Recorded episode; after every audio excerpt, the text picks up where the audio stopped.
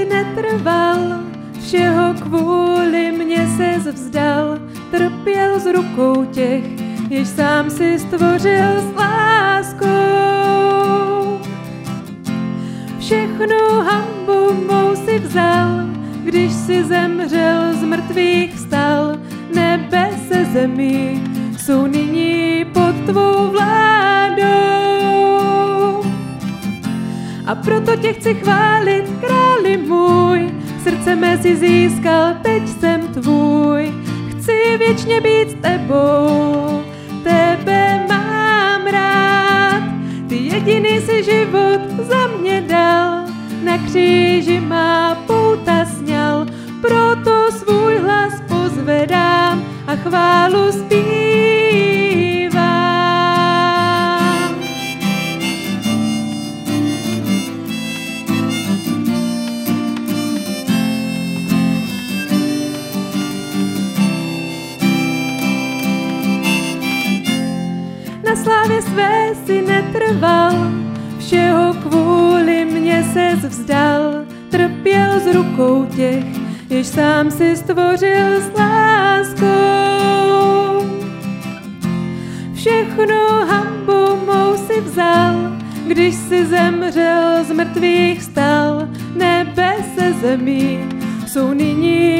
tvou vládou. A proto tě chci chválit, králi můj, srdce mé si získal, teď jsem tvůj. Chci věčně být s tebou, tebe mám rád. Ty jediný si život za mě dal, na kříži má pouta sněl, proto svůj hlas pozvedám a chválu zpívám.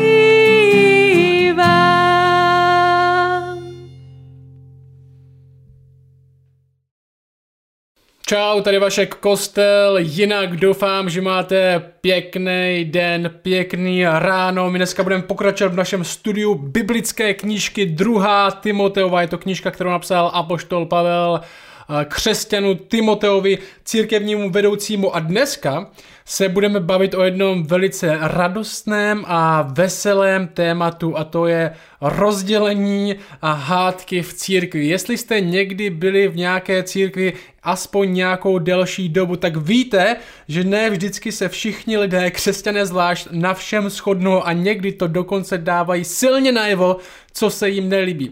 A možná si někdy jako křesťani myslíme, že jenom proto, že žijeme v České republice, kde prostě křesťanů je minimum, tak si myslíme, že největší nepřítel, kterýho máme, jsou ty ateisti někde tam venku, protože oni nevěří stejně jako věříme my. Oni nevěří v Boha a myslíme si, že jsou to zrovna tihle lidi někde tam venku, co nám nejvíce uškodí. Stejně jako možná jako karkulka, která se musí bát vlka, který tam někde na číhá v les, tak my si myslíme, že se musíme bát nějakých lidí, co nevěří úplně přesně jak my a jsou ateisti. Ale Bible mluví víc o tom, že nebezpečí pro církev není až tak falešná víra tam někde venku, ale je to falešný učení a to většinou bývá na začátku uvnitř.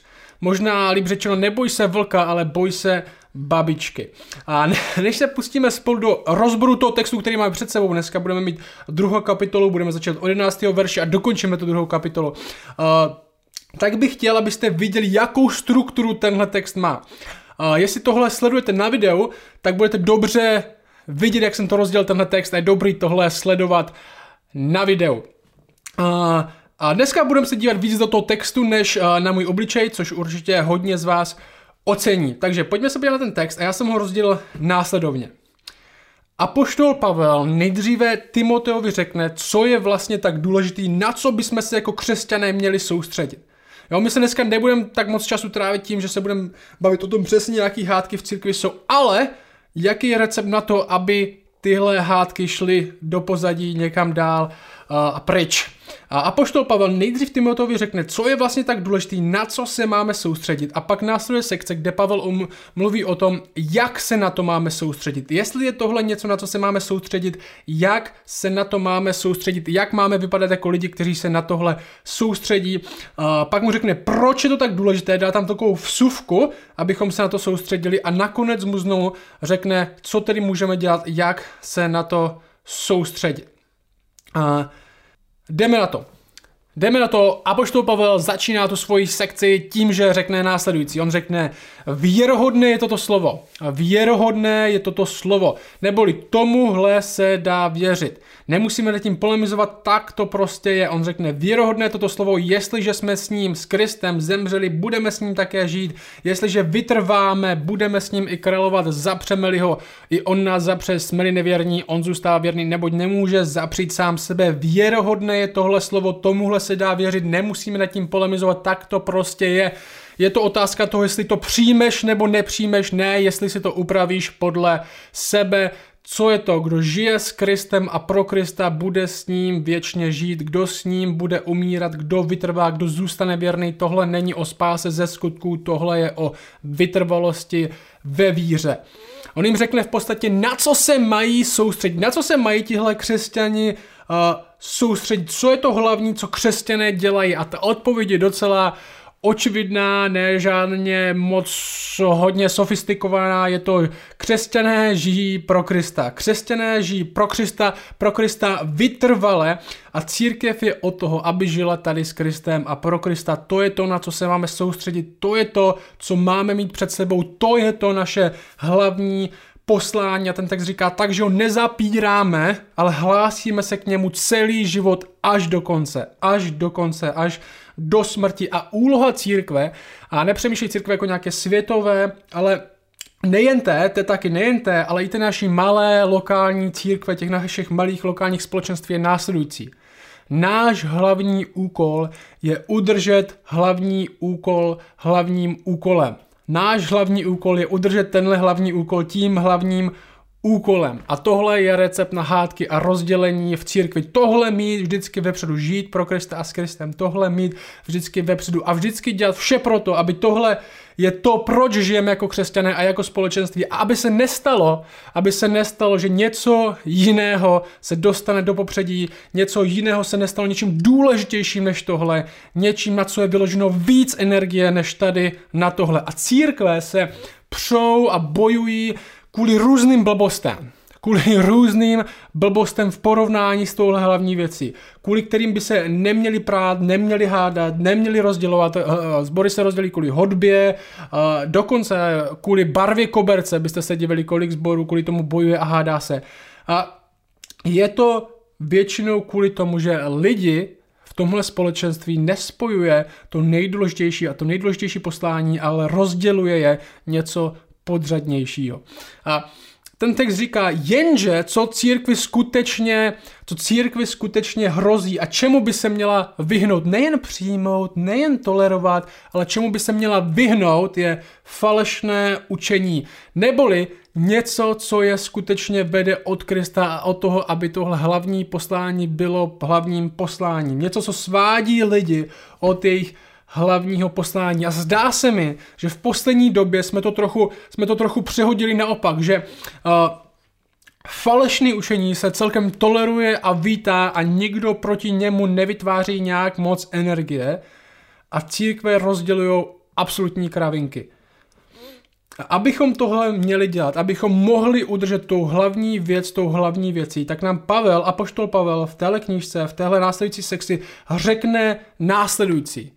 Musíme růst jako křesťané, kteří jsou schopni, kteří jsou schopni církev budovat. A já vím, když tohle slyšíte, že máme růst jako křesťané, kteří mají svoji církev budovat, tak uh, poslouchejte, každý má svoje tempo, každý má svoje obdarování, ale všichni nějakým způsobem rosteme. A on řekne tady nějaké základní věci, na které bychom se mohli soustředit. A on řekne tohle, tohle verš 14, a řekne mu tohle. Toto připomínej, neboli tohle říkej všem lidem, tohle není jenom napiši do deníčku pro sebe, abys nad tím někdy v noci mohl přemýšlet. Ne, tohle říkej všem.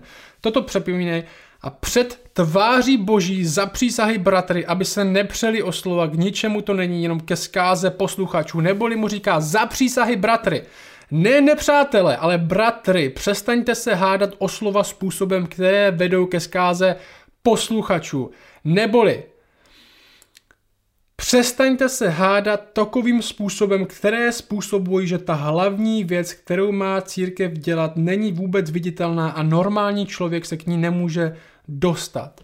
Neboli když k vám přijde nějaký normální člověk do společenství a vůbec neví, co se děje, protože církev si vytvořila takovou kulturu svoji vlastní, kde se hádá o slova, kde musíš rozumět přesně tomu slovníku, který se tam děje, nebo v kázání se řeší pořád jenom jeden význam slova z tohle ze zjevení, jestli to znamená, že Evropská unie je antikrist, nebo je to papež, kde je církev rozhádaná, tahle rodina nemluví s touhle rodinou, tenhle nemluví s těmhle, tenhle musí sedět jinde než tady tenhle, protože spolu sedět nemůžou. A největší problém v téhle církvi je, jestli někdo mluví v jazycích a někdo tvrdí, že to je od satana. A zdá se, že ta církev existuje a žije ze všech možných důvodů, jen kromě toho hlavního, aby společně šli za Kristem. On jim říká, podívejte se na to, jak mluvíte mezi sebou. To jim říká poštol Pavel. Zapřísají, bratři, řekni to všem, podívejte se, jak mluvíte mezi sebou. Je to jako někdo, je to jako někdo, kdo chce udržet tu hlavní věc tou hlavní věcí. Je to jako někdo, kdo chce udržet tu hlavní věc tou hlavní věcí. Znamená tohle, že nemůžeme řečit slova, nebo že nemůžeme se dohloubky zabývat významem slov i vedlejších témat. Ne, neznamená. Ale když řešíme cokoliv vedlejšího v církvi, tak si dáváme pozor, aby se to nestalo tím hlavním, nebo něčím podle čeho to ještě horší, soudíme víru druhého člověka, protože si uvědomujeme a možná známe svoji tendenci jako křesťanů dělat z vedlejší věci ty hlavní. A dokonce to můžeme dovízt do toho bodu, že budeme říkat, kdo nevěří tak jako já, tak možná ani není křesťan v těchto vedlejších věcech. A on říká, nehádejte se o slova, nehádejte se o něco, co vede ke zkáze posluchačů, neboli co je odvádí o to, že hlavní věc už není hlavní věcí, ale něco vedlejšího se stalo tím nejdůležitějším ve vašem společenství. A další věc, co mu říká, je tahle. On mu říká, tohle je verš 15, on mu říká, horlivě usiluje, aby se před Boha postavil jako člověk osvědčený, jako pracovník. Neboli mu říká, pracuj.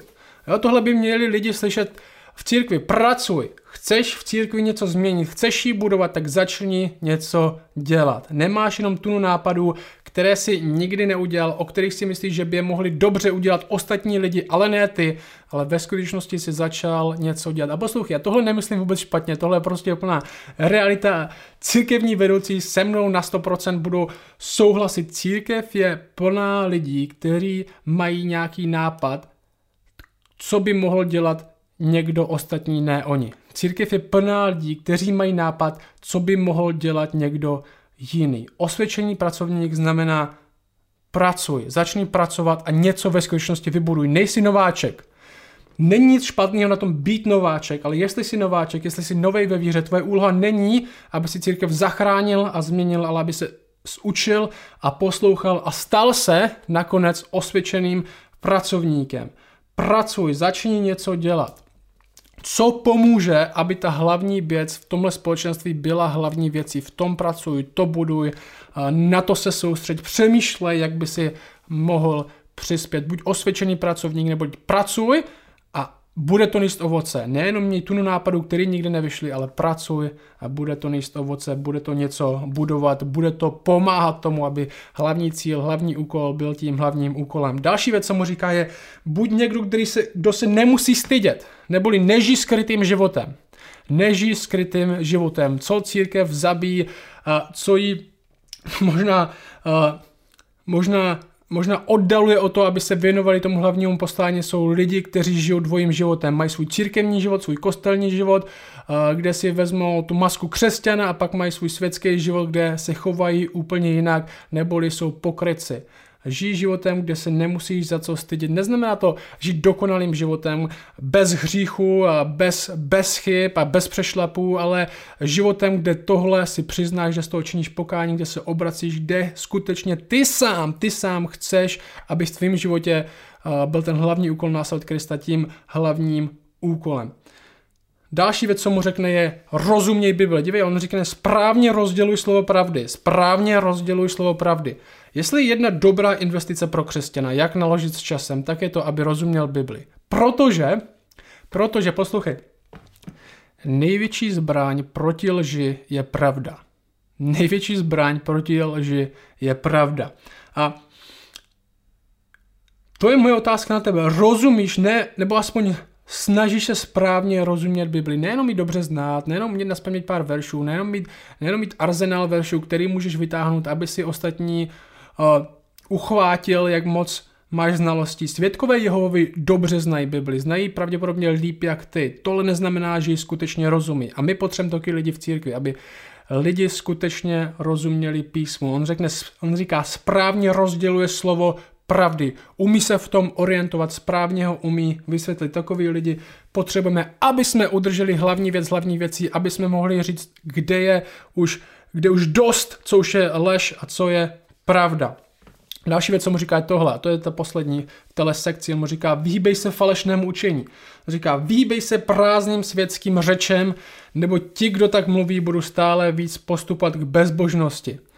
Na internetu je to plno, je i plno různých společenství, které říkají všechno možný a my chceme v těchto věcech růst, ne abychom byli duchovní superhrdinové a lepší než všichni ostatní, ale abychom se vyhli falešnému učení. Jen protože někdo říká, že je věřící, tak to ještě neznamená, že to, co všechno říká, je pravda. A tohle falešní, falešné učení, všimně si, on neříká, uh, on neříká, tohle nepotkáváme s otevřenou náročí, tohle nepotkáváme s bávovkou, pojďte k nám dovnitř, řekněte nám něco o tomhle učení, který přinášíte. Ne, on říká, vyhýbej se, obejdi to obloukem. Tomu se vyhýbám, je to jako mor, on říká, verš 17, jejich nauka se bude šířit jako sněť. Patří k ním Hymenaios a Filetos. Je to jako mor nebo jako zhoubná nemoc. Pavel říká, do takto mluví, postupuje, prostě do ten hlouběji a hlouběji.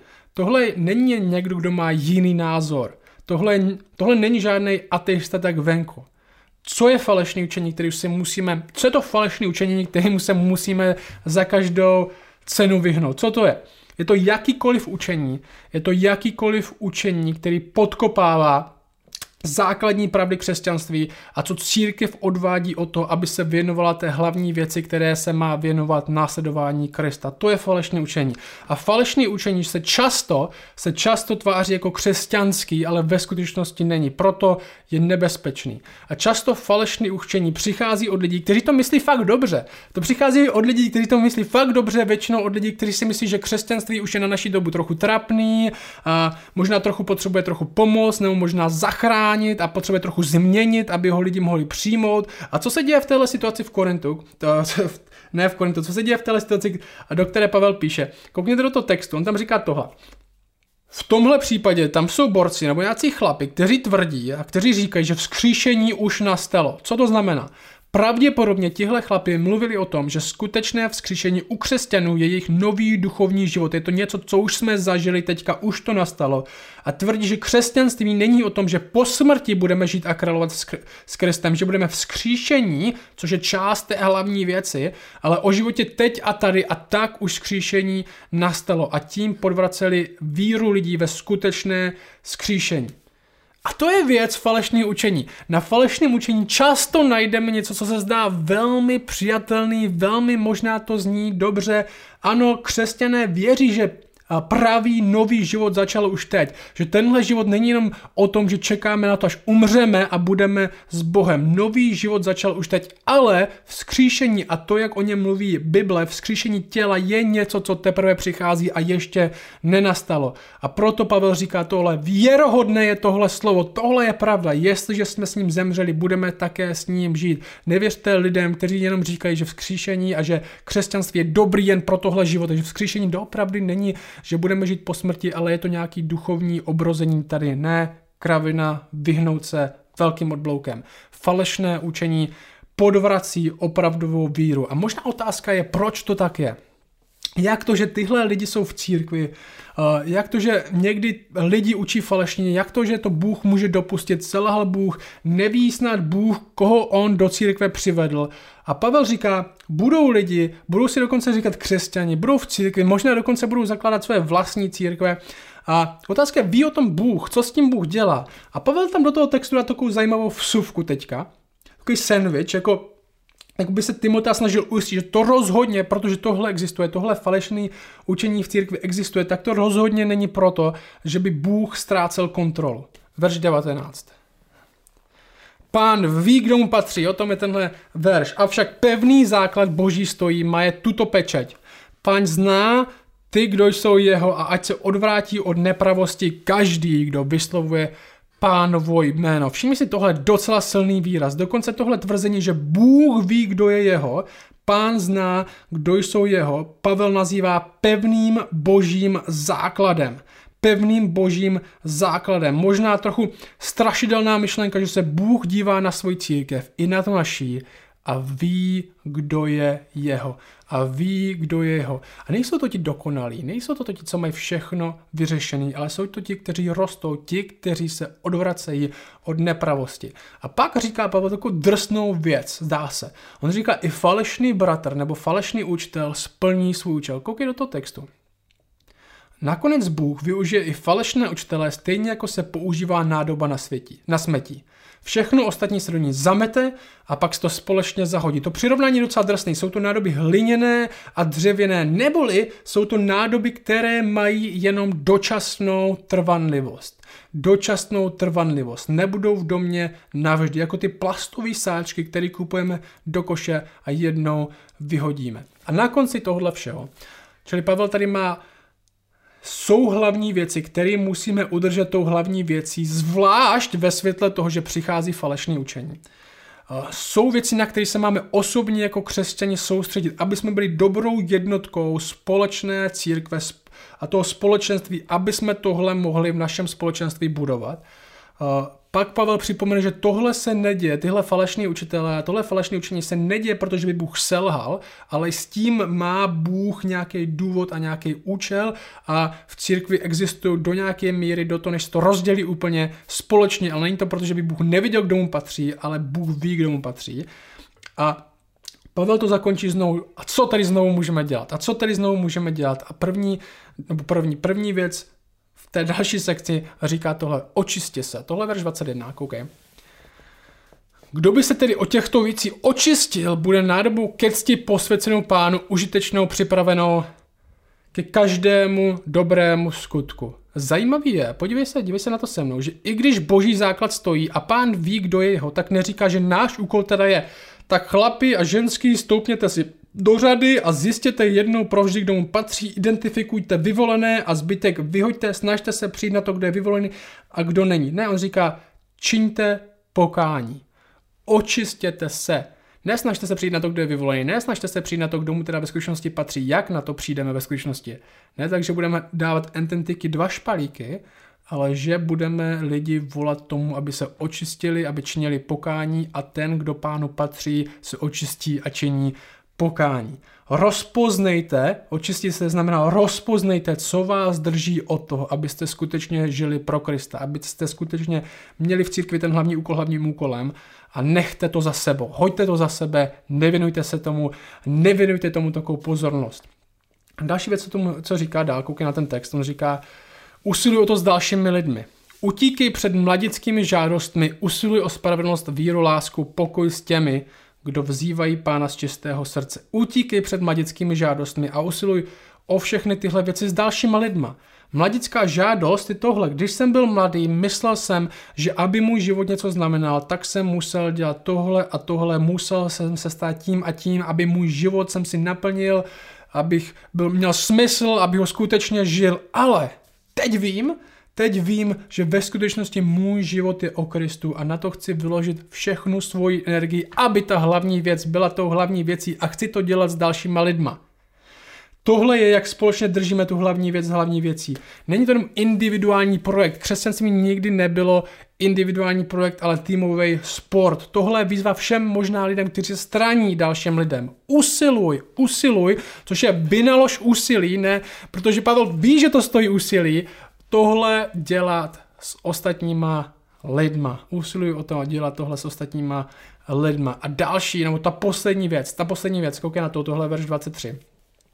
Máme být milostiví, ale neoblomní. Milostiví, ale neoblomní. Hloupé a pošetilé otázky odmítej, je za sebe, vůbec s nimi nezabývej. Proč? Protože víš, že plodí hádky.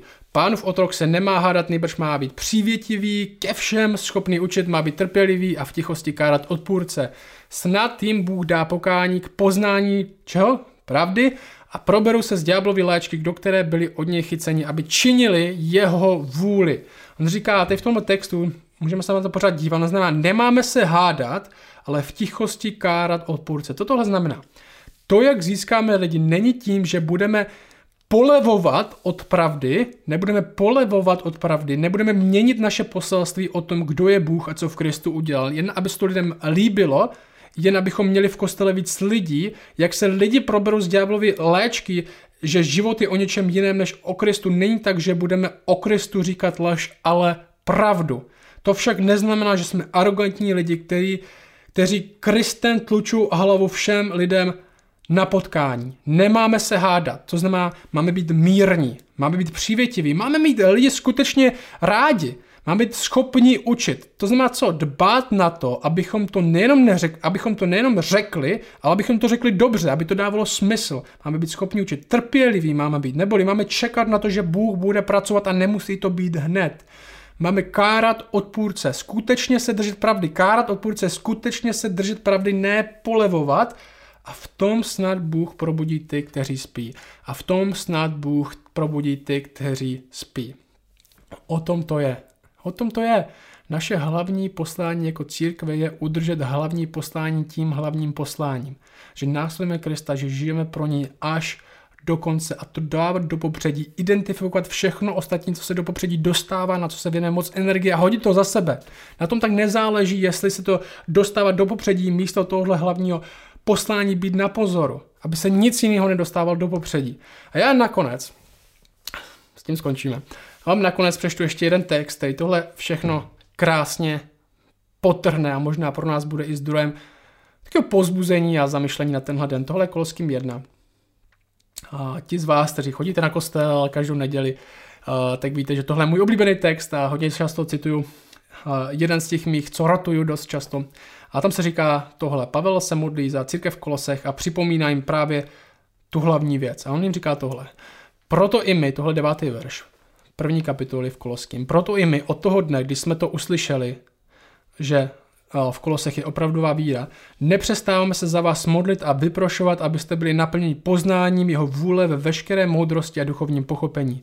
Abyste vedli život hodný pána, a ve všem se mu líbili, abyste nesli ovoce v každém dobrém skutku a rostli v poznání Boha, a abyste byli posilováni každou mocí podle síly jeho slávy k veškeré vytrvalosti a trpělivosti s radostí, vzdávající díky Bohu a Otci, který nás učinil způsobilými k účasti na podílu svatých ve světle.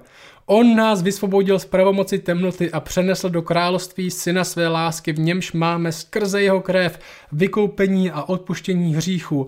On je Ježíš, obraz neviditelného Boha, prvorozený všeho stvoření, neboť v něm bylo stvořeno všechno na nebesích i na zemi, věci viditelné i neviditelné, ať trůny nebo panstva, vlády nebo autority, všechno je stvořeno skrze něho a pro něho. On je především a všechno v něm spočívá. On je hlavou těla církve. On je počátek prvorozený z mrtvých, aby on sám zaujal ve všem první místo, neboť se otci zalíbilo, aby v něm přebývala veškerá plnost a aby skrze něho smířil všechno se sebou a způsobil pokoj skrze krev jeho kříže, abychom skrze něho smířil, vš- aby skrze něho smířil vše, jak na zemi, tak v nebesích. On je ten, o kom chci, aby můj život byl. On je ta hlavní věc, v naší církvi, on je ta hlavní věc v našem životě. Já chci být jednotkou, dobrou jednotkou v našem společenství, abych pomáhal k tomu, aby jsme společně šli za touhle hlavní věcí, buď taky, buď taky tam, kde si. A tohle je ode mě všechno dneska. Mějte krásný zbytek dne, krásný týden a uvidíme se snad zase u dalšího videa. Mějte se pěkně. Ahoj.